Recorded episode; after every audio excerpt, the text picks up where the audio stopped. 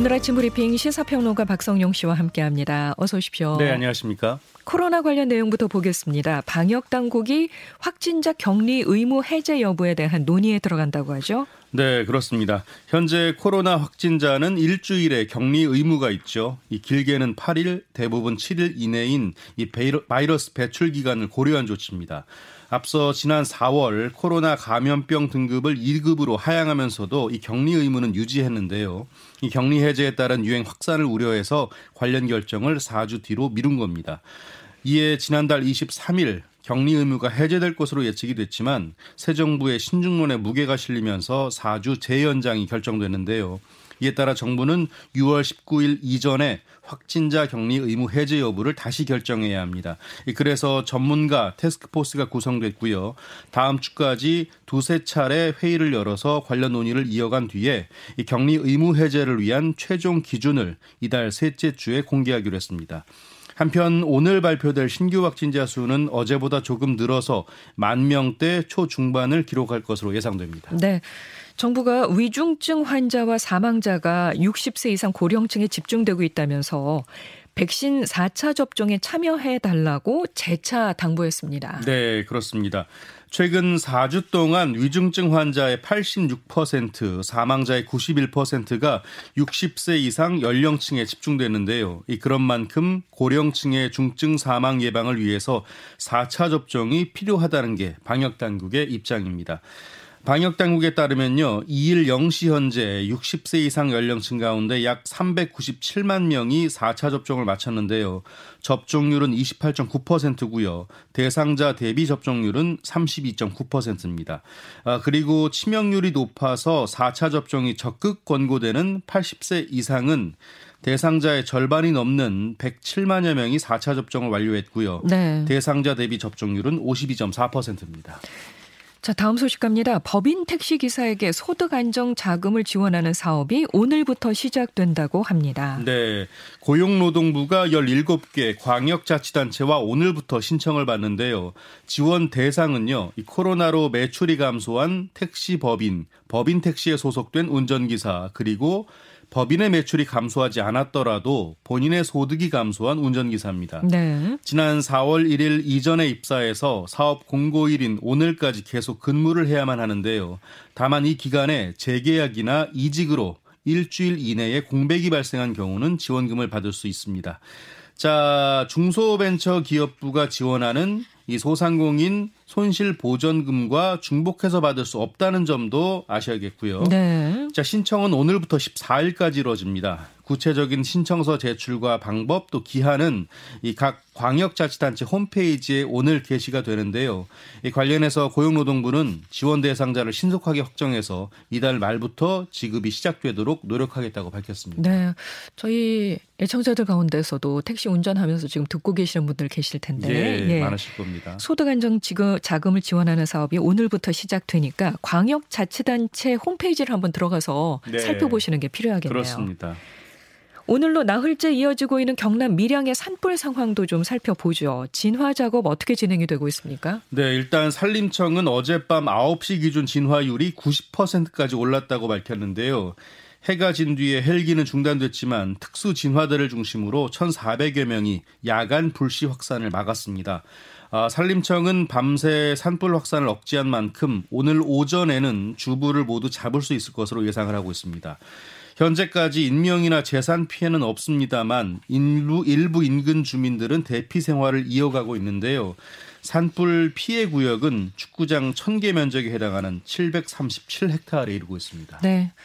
유럽과 미주 지역에서 이례적으로 확산하고 있는 원숭이 두창과 관련해서 국내에서 확진자가 나올 경우에 격리 병상 치료가 이루어진다고 하죠. 네, 일단 아직까지 국내 확진자나 의심 환자가 보고되지는 않았습니다. 하지만 유입 가능성은 증가하고 있다는 게 방역 당국의 판단이죠. 네. 어, 그래서 지난달 31일에 원숭이 두창에 대해 관심 단계의 위기 경보를 발령했고요.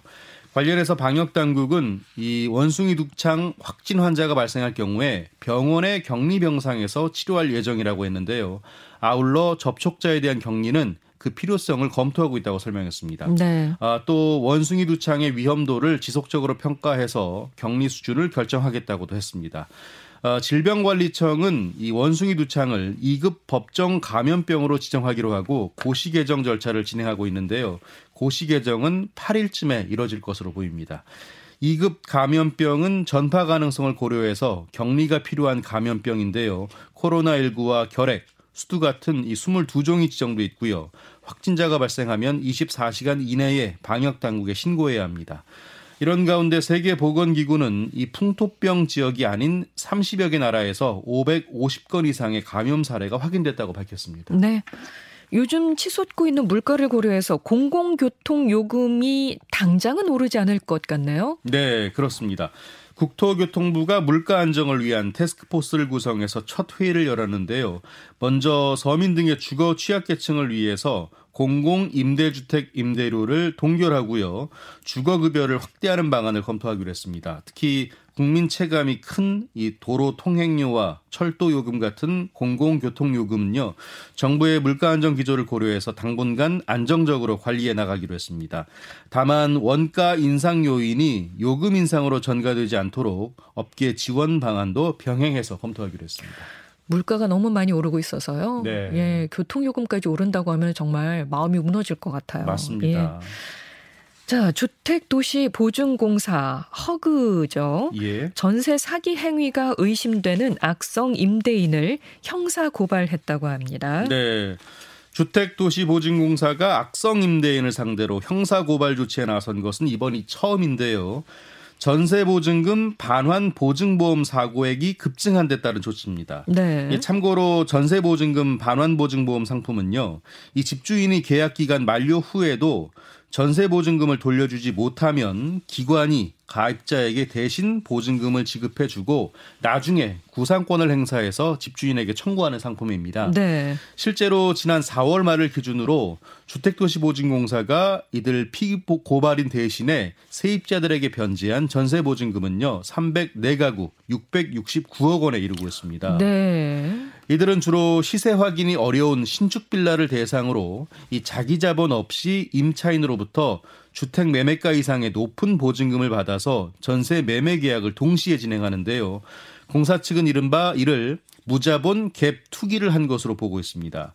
전세 계약 시점부터 세입자에게 보증금을 변제할 의사와 능력이 없었던 것으로 추정된다는 겁니다. 네. 관련해서 정부는 이른 시일 안에 피해 예방과 지원을 위한 종합 대책을 발표한다는 방침입니다. 참 어떻게 이런 일이 가능할까 싶은데요. 빨리 예. 대책이 나와야 되겠습니다. 그렇습니다. 청와대 관람객 정원이 확대된다고요? 네, 오는 12일부터 하루 관람 인원이 기존 3만 9천 명에서 만명 많은 4만 9천 명으로 늘어납니다. 그리고 12일 이후 관람 예약 창구는 오늘부터 이 청와대 개방 누리집으로 단일화되는데요. 관람자 선정 방식은 추첨해서 선착순으로 바뀌고요. 한 명이 예약할 수 있는 인원은 최대 4명에서 6명으로 늘어납니다. 또 경복궁과 마찬가지로 화요일은 이 청와대와 청와대 연계 북악산 등산로 7궁이 문을 닫고요. 관람 시간은 오전 7시에서 오후 7시 사이에서 오전 9시부터 오후 6시 사이로 변경됩니다. 아, 그리고 온라인 관람 예약이 어려운 65세 이상 국민과 장애인 외국인은요. 오전 9시와 오후 1시 30분에 영빈문 안내 데스크에서 관람권을 받을 수 있습니다. 그리고 지난달에 추진했다가 무기한 연기됐던 용산공원 부지 개방은 오는 10일부터 시범 개방된다고 하죠. 네, 그렇습니다. 국토교통부는 편의시설 같은 사전 준비가 부족해서 관람객 불편이 예상된다며 이 용산공원 시범 개방을 잠정 연기했었는데요. 10일부터 시범 개방이 다시 시작됩니다. 아, 개방 부지는 신용산역부터 국립중앙박물관 북쪽 출입구까지 직선거리 1.1km의 공간이고요. 헬기와 특수 차량 같은 대통령 경호 장비를 볼 수 있는 대통령실 앞들도 포함이 됩니다. 시범 개방 첫 입장은 10일 오전 10시로 결정됐고요. 마지막 입장은 오는 19일 오후 1시입니다. 매일 오전 9시부터 2시간 간격으로 하루 5차례씩 회차별로 한 번에 500명씩 입장이 가능한데요. 예약은 선착순 접수로 진행되고요. 네이버 예약을 통해서 오는 5일 오후 2시부터 5일 뒤에 방문 날짜를 선택하면 됩니다. 최대 6명까지 예약할 수 있고요. 예약자 본인과 이 대통령실 앞들 방문 희망자는 신분증이 필요합니다. 네. 국토교통부는 그늘막과 벤치, 푸드트럭 같은 편의시설을 대폭 확충해서 시범 개방을 다시 진행하게 됐다고 설명했습니다. 자, 어제 서울 남부지방검찰청 앞에 인도에서 참돔 탈을 쓴 사람들이 퍼포먼스를 진행해서 화제가 됐었습니다. 예. 저도 사진을 봤는데 정말 어, 참돔 탈을 쓰고서 저렇게 음. 어, 시위를 진행하는 건가라는 생각이 들어서 네. 들여다보게 되더라고요. 예. 어떻게 된 일인가요? 예. 아, 일단 참돔 탈을 쓴 건 시민단체 동물해방물결 회원들인데요. 물고기들이 바닥에 내팽개쳐 있는 모습을 형상화한 퍼포먼스를 진행했습니다. 어류도 동물학대의 대상이 될 수 있다는 자신들의 주장을 알리기 위해서입니다. 아, 배경 사건은 2020년 11월로 거슬러 올라가는데요.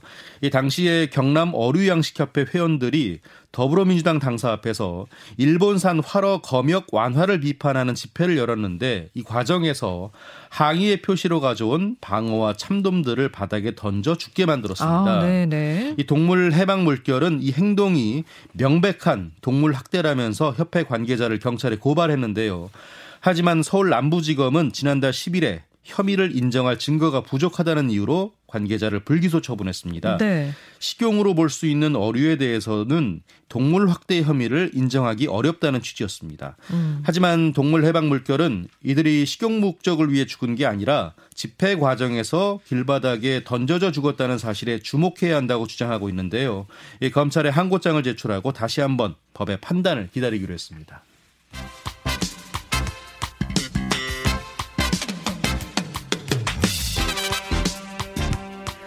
스포츠 뉴스 전해드립니다. 굿모닝 스포츠.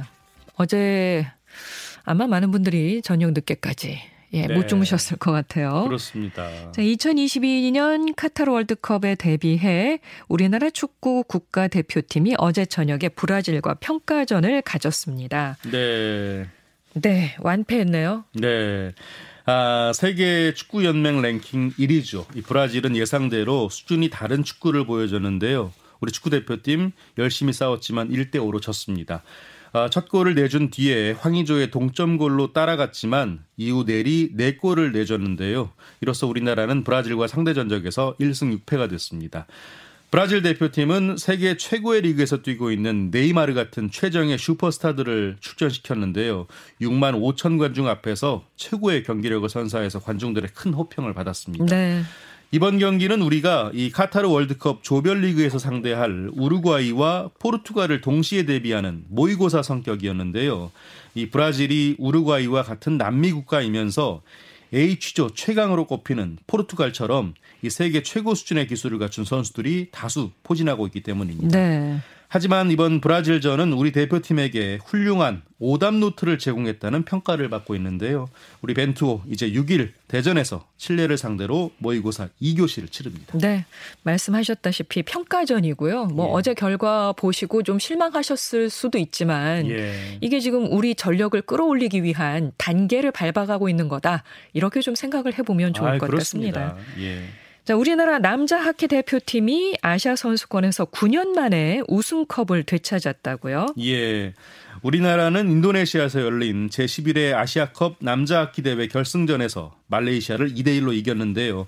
이로써 1994년과 1999년, 2009년과 2013년에 이어서 이 대회에서 다섯 번째 정상에 올랐습니다. 네.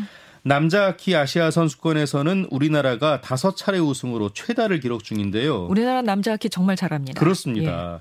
이 지난해 12월 아시아 챔피언스 트로피에 이어서 이번 아시아컵까지 제패해서 아시아 최강의 자리를 다시 한번 확인했습니다. 이제 우리나라를 비롯한 이번 대회 상위 4개 나라는요. 내년 1월 인도에서 열리는 월드컵 본선에 진출합니다. 예. 네, 지금까지 시사평론가 박성용 씨 고맙습니다. 고맙습니다.